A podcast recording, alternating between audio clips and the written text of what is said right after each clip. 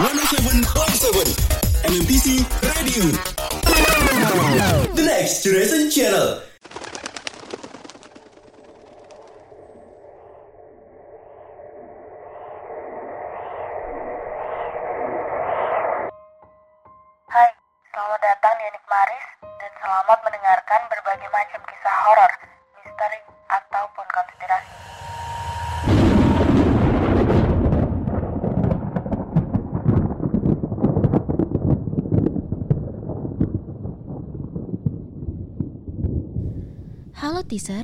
Selamat datang dan selamat mendengarkan kembali podcast Enik Maris.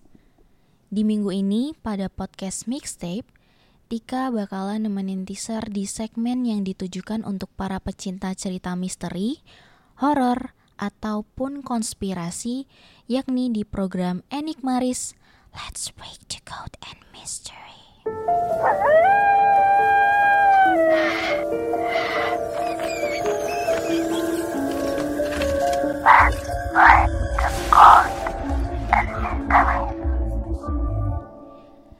Di bulan November ini spesial nih, Enik Maris ditemenin sama teaser yang langsung ada dan bakal sharing tentang kisah konspirasi. Tapi aku di sini nggak sendirian nih teaser. Ada Akmal yang bareng kita di sini. Halo Ya. Akmal. Halo, halo. Halo, Halo, teaser. Iya. Nah, jadi boleh dikenalin dulu Akmal nih sebenarnya siapa sih? Ya, jadi halo teaser semuanya. Aku Akmal. Jadi aku eh, sama-sama bagian dari MTC Radio juga ya. Mm-mm. Terus saya juga sekarang sebagai mahasiswa manajemen produksi berita semester 5 kayak gitu. Jadi Oke. ya bahas yang akan kita bahas nanti itu mungkin aku sedikit-sedikit mempelajari dan mengikuti kayak gitu. Iya, kan anak berita banget ya malah Aduh, ya. iya, Aduh, siap. nah, jadi teaser di sini Tika bakalan bahas tentang kisah konspirasi yaitu kasus pembunuhan Wayan Mirna Salihin. Waduh. Ya. Nah, apakah teaser penasaran? Mari kita simak kisah lengkapnya.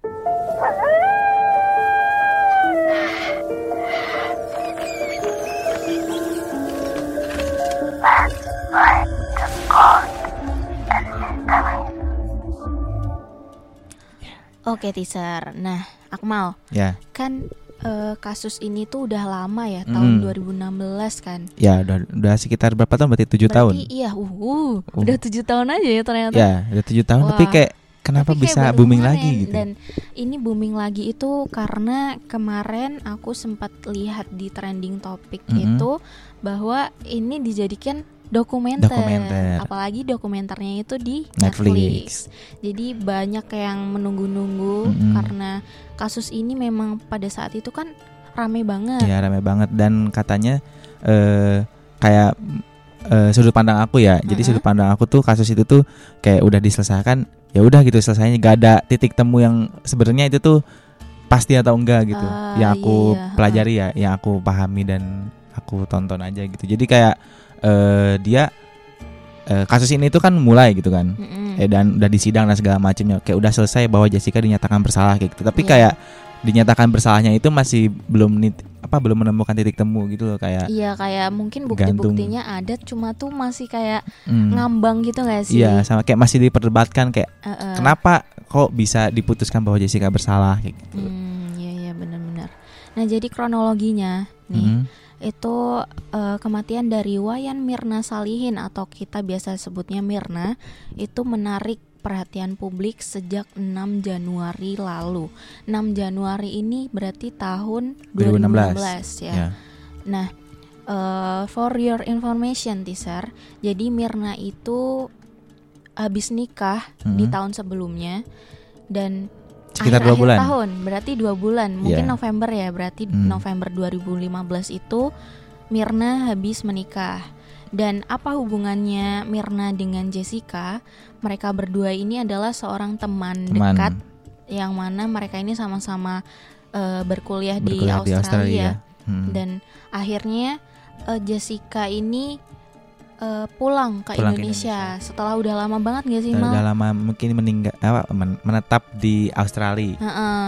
Dan akhirnya di tahun 2015 itu si Jessica kembali mudik ke Indonesia Hmm. dan akhirnya kan karena tadinya teman dekat banget dan jadi udah kan pengen ketemu meet up heeh. Nah, sama Hani juga Hani Sama Hani ini temannya. mm-mm, temannya si Mirna juga Jessica gitu jadi pertemuan ini konspirasi ini Ya. kasus ini kasus ini tuh dimulai dari Olivier Olivier tuh apa mal ya Olivier tuh kayak restoran ya mungkin gitu Mm-mm. di Grand Indonesia Shopping Town Jakarta yang mungkin katanya eh, dia eh, restoran mewah gitu ya jadi Iya, gak sembarang orang lah orang.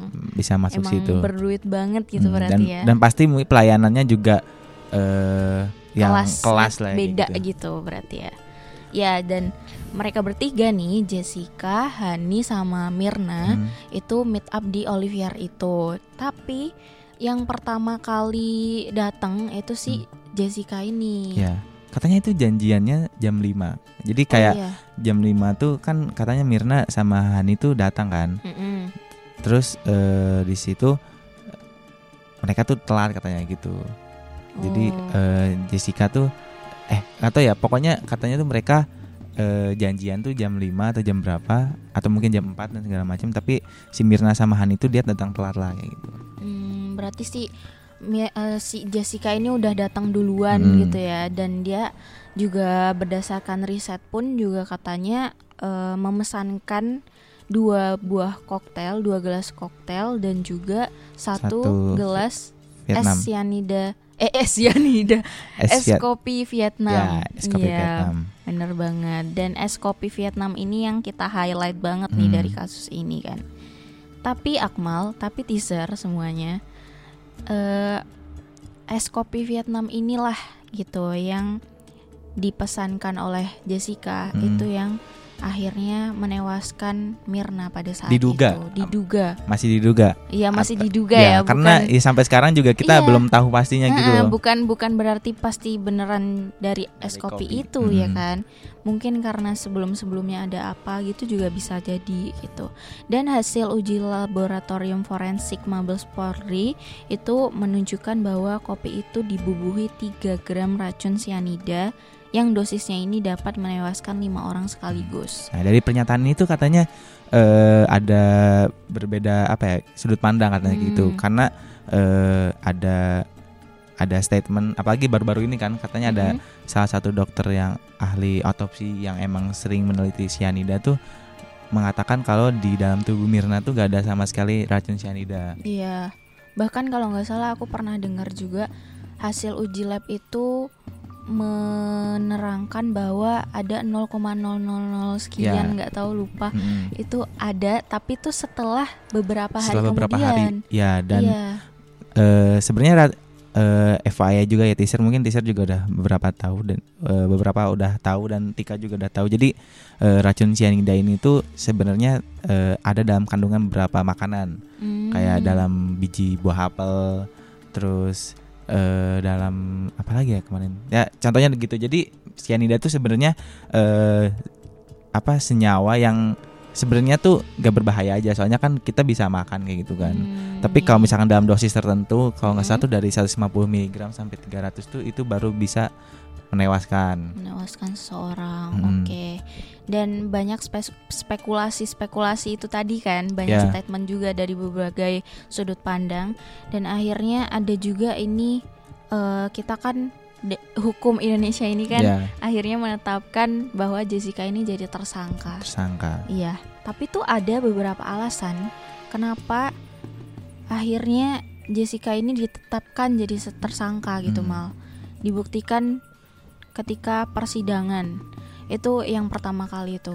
Bukti persidangan ini bilang bahwa itu eh, Jessica ini secara tidak langsung terlihat menuangkan racun cyanida di kopinya Mirna yang dia pesan itu tadi Ya, itu bisa dilihat di beber- eh, berbagai sudut pandang CCTV, CCTV. yang ada di Cafe Olivier itu. Cuma kan masih belum apa ya? Ya. Kalau aku lihat di film dokumenter Netflix itu, itu tuh nggak begitu jelas banget gitu Hmm. loh. dan katanya tidak beli- t- tidak begitu di highlight katanya gitu kalau Mm-mm. urusan bukti-bukti di CCTV kayak gitu jadi Nah, mungkin itu iya. kan eh, sorry ya kan dokumenter juga kan punya perspektifnya masing-masing gitu ya Yes. mungkin juga eh, misalkan kayak kita mau membuat sebuah dokumenter tentang masalah kasus ini gitu. Itu kan berarti dari sudut pandang seorang produsernya atau sutradaranya kan. Jadi Iya. pasti ada hal-hal yang mungkin menurut produser itu atau sutradara itu gak make sense sama yang dia mau tuh bisa aja dihilangkan. Begitu juga sama kasus ini gitu. Jadi eh, gak semuanya yang diungkap di dokumenter itu ya sesuai dengan kejadiannya gitu. Itu. Betul. Dan itu tuh ada beberapa eh, alasan lagi. Hmm. Salah satunya juga autopsi terhadap jenazah Mirna ini sendiri. Hmm. Dan hasil autopsi ini ada di tahun 2016 10 Januari itu menjelaskan bahwa sampel yang diambil di tubuhnya Mirna ini memang terkandung cyanida mal oh ya yang berbentuk kristal mirip kayak garam gitu Hmm. itu sekitar 950 mg per liter karena dia udah nyatu sama senyawa dan profesor yang meneliti ini menjelaskan kalau heboh nih tanggapan eh, terhadap hasil otopsi yang menyatakan itu tuh harus setidaknya yang tadi kamu bilang Hmm. ada 0,2 mg per liter cyanida itu untuk bisa eh, dianggap tidak berbahaya. ya jadi gitu. kalau misalkan si cyanidanya itu hanya 0,2 mg itu Itu dia masih terbilang, tidak berbahaya. eh, eh, eh, tidak sampai yang menewaskan Hmm. seseorang gitu kan. di situ kan katanya ada beberapa sudut pandang ya. Jadi ada yang mengatakan kalau ya di tubuh Mirna ada itu kan di sini kan yang sumber yang kita ambil kan katanya sebesar 950 mg ya. Itu kan Mm. berarti dosis tinggi tuh. Ya. Tapi ada lagi dari eh yang aku tonton tuh namanya Dokter Jaja ya. Ya aku Mm. apa melihat sekilas aja gitu. Dia menyebutkan eh, hanya 0,2 mg. Kan itu kan berarti ada dua data yang berbeda gitu ya. Iya, Dan nah kita itu. belum bisa memastikan mana yang benar. mana yang benar, iya benar. Dan juga ini ada kaitannya sama dunia forensik juga Hmm. kan. Nah,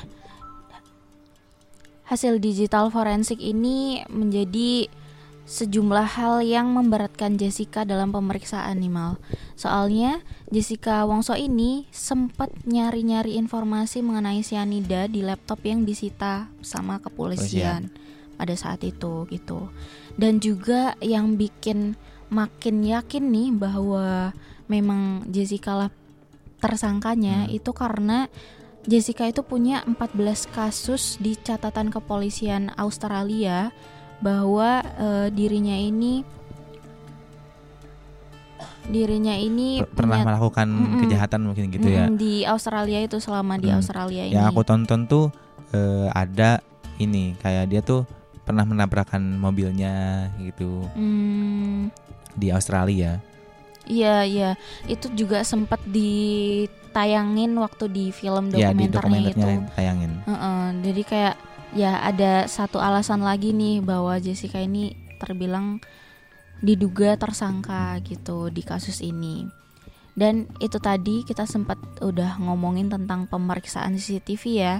Dan ada empat terduga pelaku dan waktu racun yang ditaruh. Jadi tuh ada beberapa pasti kan eh, pihak-pihak kepolisian itu meneliti dulu kan Hmm. di waktu ini dia si Jessica ini masuk ke kafe itu. kafenya. Terus habis itu ketika waktu itu minuman datang kayak gitu Minuman waktu datang. berapa yang kayak gitu tuh Hmm. diteliti banget hingga akhirnya ya itu tadi ada beberapa orang yang dijadikan apa ya Saksi saksi, mata gitu.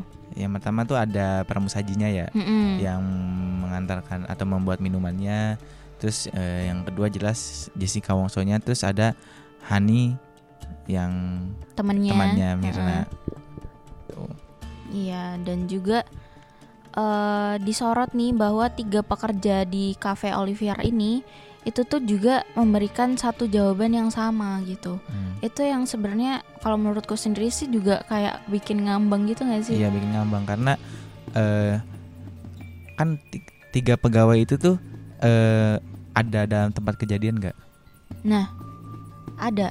Nah maksudku tuh eh apakah dia ketika ditanya soal kesaksiannya gitu itu tuh apakah di sebelumnya mungkin ada briefingan kayak atau apa kayak kan Nah, kita juga nggak pernah tahu kan ha-ha. Dan juga ya itu tadi jawabannya dari mereka semua itu sama, yaitu ada yang pesan kopi, terus kopinya itu dibuatnya di teko. Terus ada gelasnya, gelasnya ini tuh udah ada es batunya, terus ada sedotan dan juga tisu. Pokoknya tuh jawaban mereka tuh kayak template gitu loh, Iya. Mal. oh iya terus Sama tadi gitu. aku sempat baca-baca juga jadi eh, katanya tuh si sedotan yang mau ditaruh ke siapa Minuman namanya ke itu. minumannya Mirna tuh Mm-mm. dia ada yang menyebutkan kalau itu tuh udah ditaruh semenjak awal Eh, ada ada data yang menyebutkan kayak gitu ya Eh, sorry sih aku kurang tahu ya itu bener atau enggak jadi katanya tuh sedotan yang ditaruh di es kopi Vietnamnya itu tuh Iya. katanya udah ditaruh di di sebelum sebelum dia sebelum mungkin pramusajinya nganterin kan Hmm. itu hal yang memberatkan Jessica karena Iya, karena kan jadi kayak seolah dituding bahwa Iya. dia yang melakukan. soalnya eh, standar operasionalnya kafe mungkin ya Mm-mm. jadi sedotannya itu tuh nggak pernah di langsung dimasukin gitu loh ke minumannya ya gak sih Iya, kayak kita kalau misalnya ke kafe kan pasti eh, sedotannya sedotannya masih dipisahkan. masih dipisah, masih Ah. di ituin kertas kayak gitu-gitu. Iya sih, itu juga yang memberatkan Jessica dan makin ngambang gitu kan. Soalnya kayak apa ya? nggak selesai-selesai gitu jadinya. Soalnya ya itu tadi yang dari kafe pihak kafe juga ngomongnya itu satu template Mm-mm. Terus jadi kitanya juga berspekulasi bahwa memang benar Jessica iya yang jadi tersangka dan gitu kan. apa namanya bukti-bukti CCTV yang di persidangan itu tuh just, apa kelihatan me- sedikit memberatkan Jessica Hmm. kayak gitu itu mungkin opininya ya kan eh, bisa jadi ya eh, asumsi eh, publik bahwa oh itu bukti-bukti CCTV-nya tuh eh, memberatkan Jessica ya tapi bisa jadi ya emang itu yang dilakukannya gitu loh Mm-mm. itu Nah juga ini kan jadi konspirasi banget ya Hmm. Mal. Kasus ini kan kayak banyak banget teori-teorinya. Ya. Karena ya itu tadi ada beberapa statement yang berbeda, ada yang bilang datanya begini, ada yang begitu. Hmm. Dan juga teori-teori konspirasi ini tuh jadi salah satu hal yang eh, masih sangatlah diperdebatkan di Indonesia gitu. Sebenarnya ada beberapa orang gitu yang Ya. ngomongin tentang teori konspirasi ini gitu. Yang pertama adalah ka- kaitannya eh, sama as- asuransi asuransinya. kenapa kok bisa sama asuransi Soalnya kasus kopi sianida ini didengar ada isu asuransi sebanyak 69 miliar Hmm. rupiah gitu kalau di sini. Dan salah satu pengacara Jessica yang bernama Yudi Sukinto Wibowo pernah menyebut bahwa Mirna ini punya uang asuransi jiwa senilai 5 juta US dollar di luar negeri. Hmm. Dan pernyataan ini kemudian kan menimbulkan kecurigaan bahwa ada nih yang sengaja buat ngejebak dia gitu. Dan untuk ngejebak Jessica ini eh, menjadi Oh, iya. tersangka Hmm. untuk ngejebak si Jessica itu biar bisa cair nih dana asuransi jiwanya. Itu ayahnya Mirna itu jadi sasaran yang paling dicurigakan. dicurigai ya nggak karena yaitu apa dia kan mengasuransikan mengasuransikan anaknya gitu kan di luar negeri dan itu tuh biayanya mahal kan Iya, dan tadi yang udah disebutin kan se- senilai 69 miliar ya iya. rupiah ya nah itu jadi eh, sasaran yang paling empuk tuh ya kenapa ayahnya ya soalnya yang mengasuransikan gitu loh Mm-mm.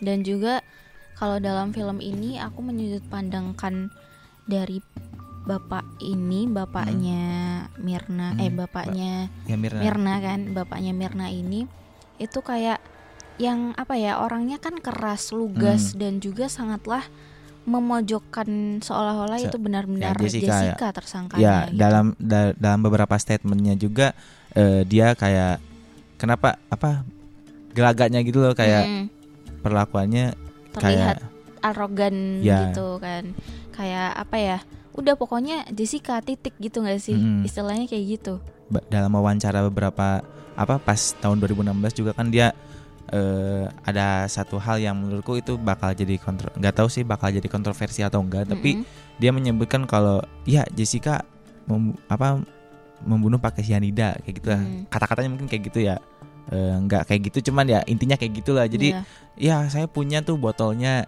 kayak gitu mirip saya punya di rumah. Terus ditanya lah sama si presenternya eh oh maksudnya bapak punya? Iya saya punya.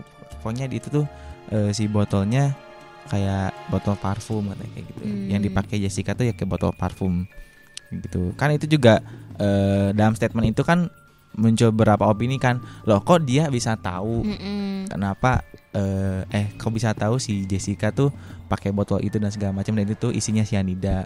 Sedangkan kan ya botolnya juga eh apa ya sedangkan ya gak semua orang tahu gak sih kayak botol cyanida kayak gimana Hmm.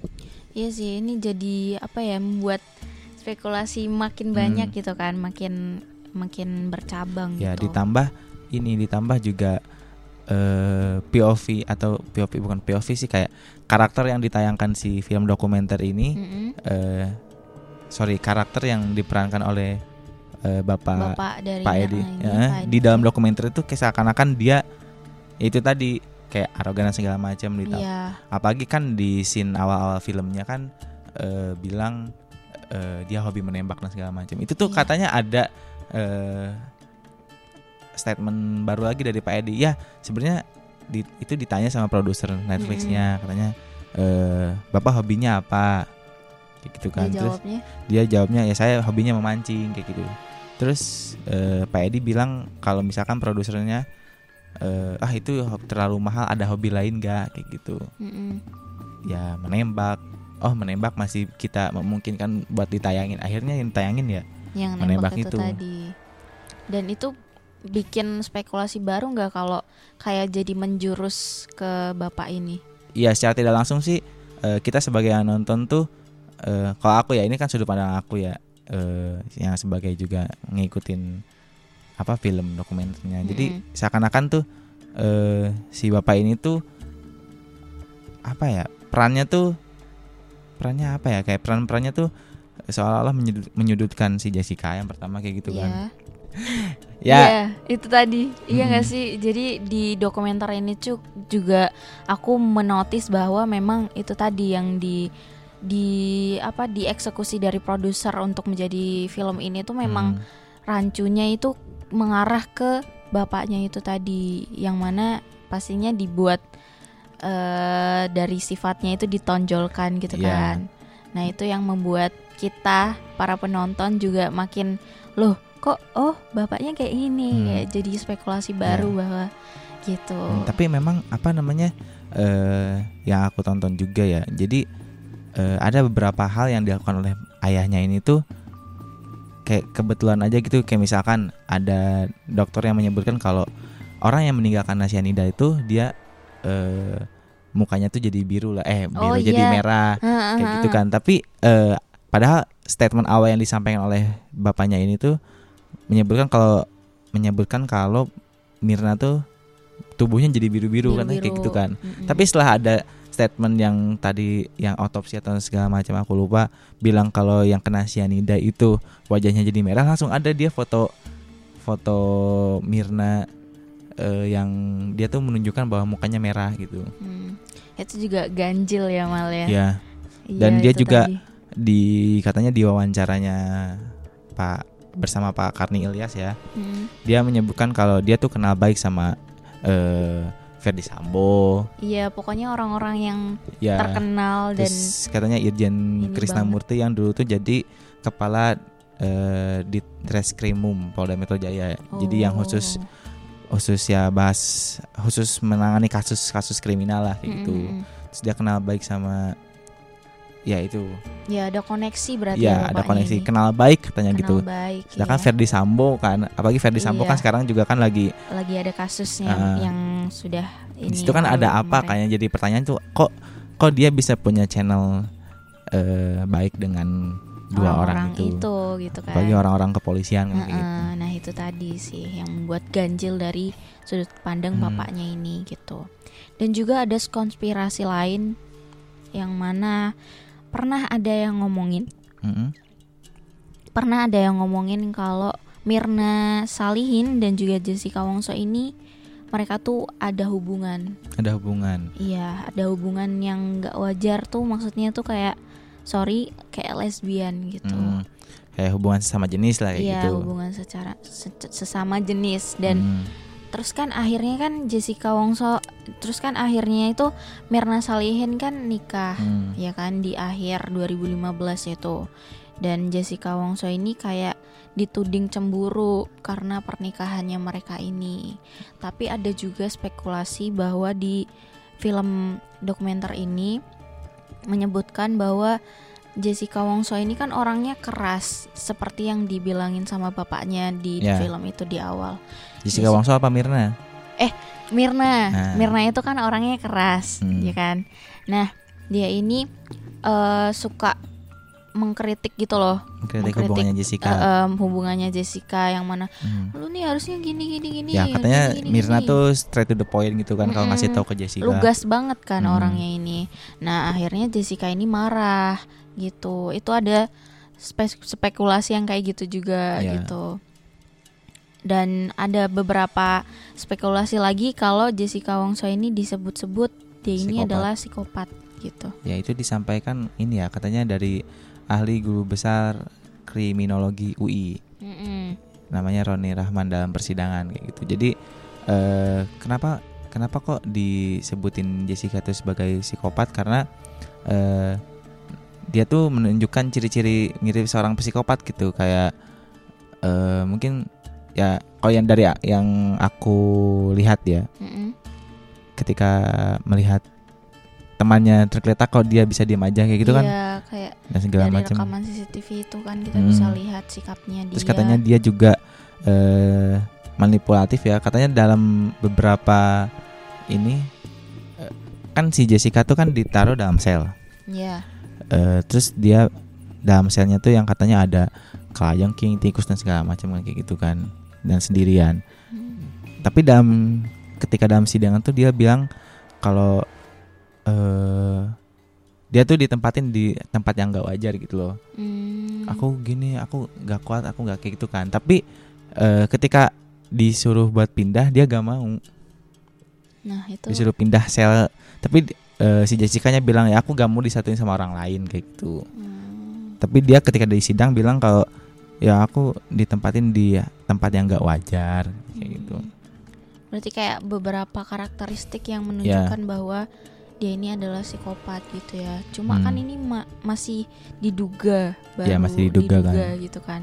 Belum tentu memang benar seperti itu gitu. Hmm. Karena aku tahu dari presenter yang datang pada saat sidangnya Hmm, Jessica Mirna ini itu dia bilang bahwa dia itu sempat ngobrol sama Jessica di balik layar Balik gitu layar. ya. Di balik layar itu dia sempat ngobrol sama Jessica dan udah ketok palu nih ditetapkan bahwa Jessica ini adalah tersangka. Jessica kan disorot berbagai layar dari berbagai hmm, sumber, gitu sumber. kan. Jadi kayak dia ini terpampang nyata bahwa nggak kelihatan nangis atau Ya. nggak kelihatan mah kayak senyum Eh, biasa kayak senyum gitu kan ya kan. Tapi di akhir acara di balik layar itu Hmm. semua si presenter ini bilang bahwa dia nangis habis-habisan Hmm. gitu setelah diketok palu palu dan udah ada di belakang itu belakang persidangan gitu. Dia nangis habis-habisan si Jessica ini. Hmm. Ya. Jadi ada kayak beberapa mungkin karakteristik yang sebenarnya kita juga nggak tahu sebenarnya dia tuh orangnya kayak gimana Ya. gitu kan. Ya Belum tapi tahu. tadi kalau misalkan ada statement kalau Jessica itu psikopat sebenarnya eh, psikopat tuh kan ada sekitar 22 karakteristik ya. Hmm. Terus Jessica tuh hanya punya 4 gitu. Jadi belum bisa dikatain bahwa dia tuh psikopat gitu. Hmm. Jadi misalkan ada 22 ya, dia cuma ada 4 ya bukan berarti dia full psikopat gitu. Mm-mm. Ya, itu dia teaser. Jadi kayak ada beberapa konspirasi yang Hmm. kita bahas di kasus ini yang sebenarnya kalau aku sendiri kan penikmat film dari dokumenternya Ya. Jessica Wongso ini. Karena kemarin sempat hype jadi aku kayak Hmm. FOMO gitu ya untuk nonton dan memang asik karena ya itu dia sebenarnya aku nangkepnya itu film dokumenter ini sebenarnya itu untuk eh, menonjolkan bahwa hukum Indonesia ini memang tidak baik-baik Ya. saja gitu. Bisa jadi itu mungkin tujuan produser gitu ya. Mm-mm, Ada Mungkin sutradara ya. Tapi ya itu tadi dalam dokumenter kan banyak banget statement yang dikeluarkan. Ya.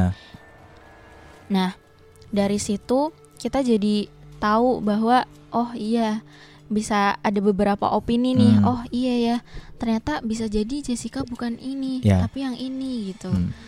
Kendati, demikian tuh bahwasanya dokumenter juga ada karya jurnalistik gak sih maksudku Mm-mm. tuh dokumenter ya ada apa ada sisi apa ya ada campur tangannya eh produser dan sutradara dalam menyusun cerita jadi eh, bukan berarti dokumenter itu tuh eh, real kejadian yang nyata atau yang kejadian emang ada emang memang eh, dia menampilkan kejadian yang terjadi gitu ya tapi Mm-mm. ya di situ tuh dia kita eh, mau menegaskan di sudut pandang Ah, mananya ah. gitu untuk dijadikan dokumenter. gitu.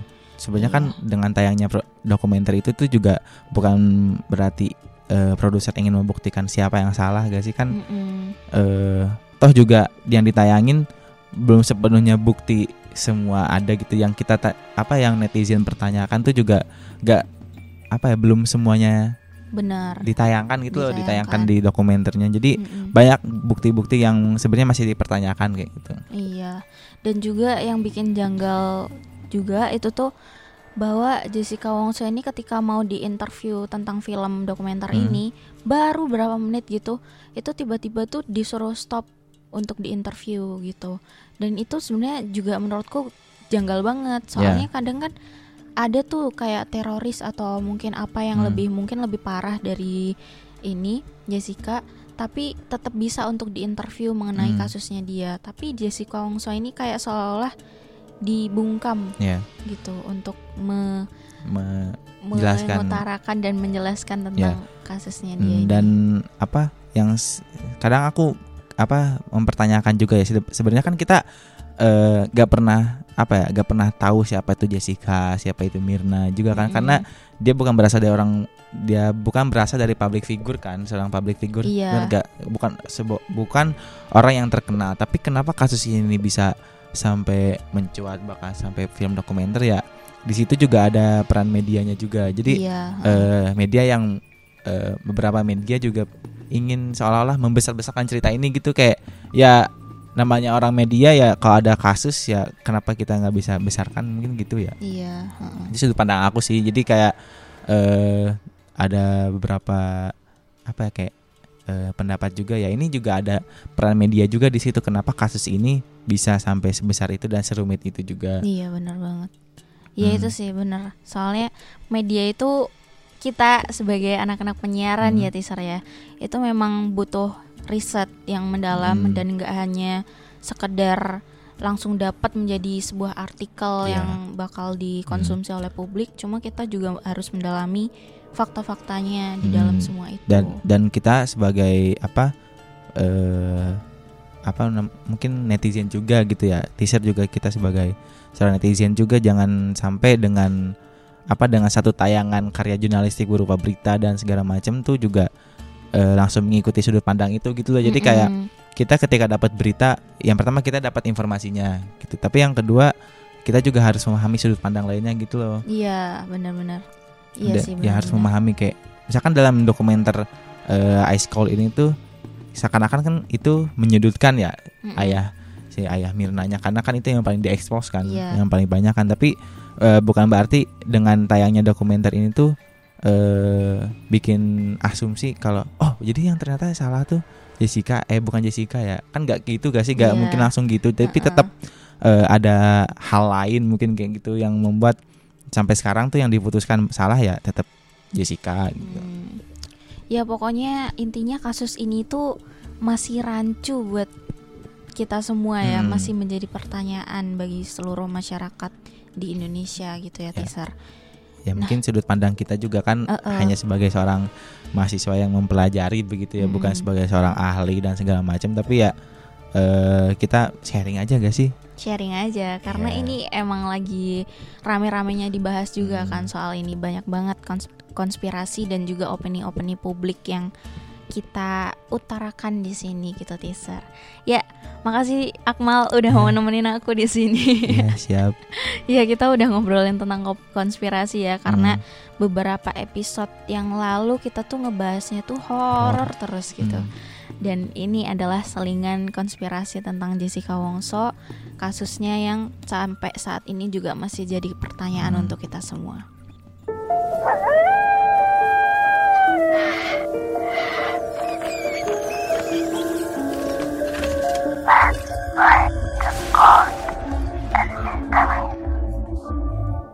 Nah, buat teaser yang punya banyak pengalaman horor atau satu pengalaman horor tapi menurut teaser serem, boleh banget langsung aja kirim ke kita bisa melalui Instagram atau Twitter MMTC Radio di @mmtc untuk nantinya bisa kita bacakan. Sebelum Tika pamit dan Akmal pamit. Iya, coba tengok kanan kiri kalian. Siapa tahu ada yang ikut mendengarkan. Anyway, sampai jumpa di episode Enigmaris berikutnya. Let's break the code and mystery.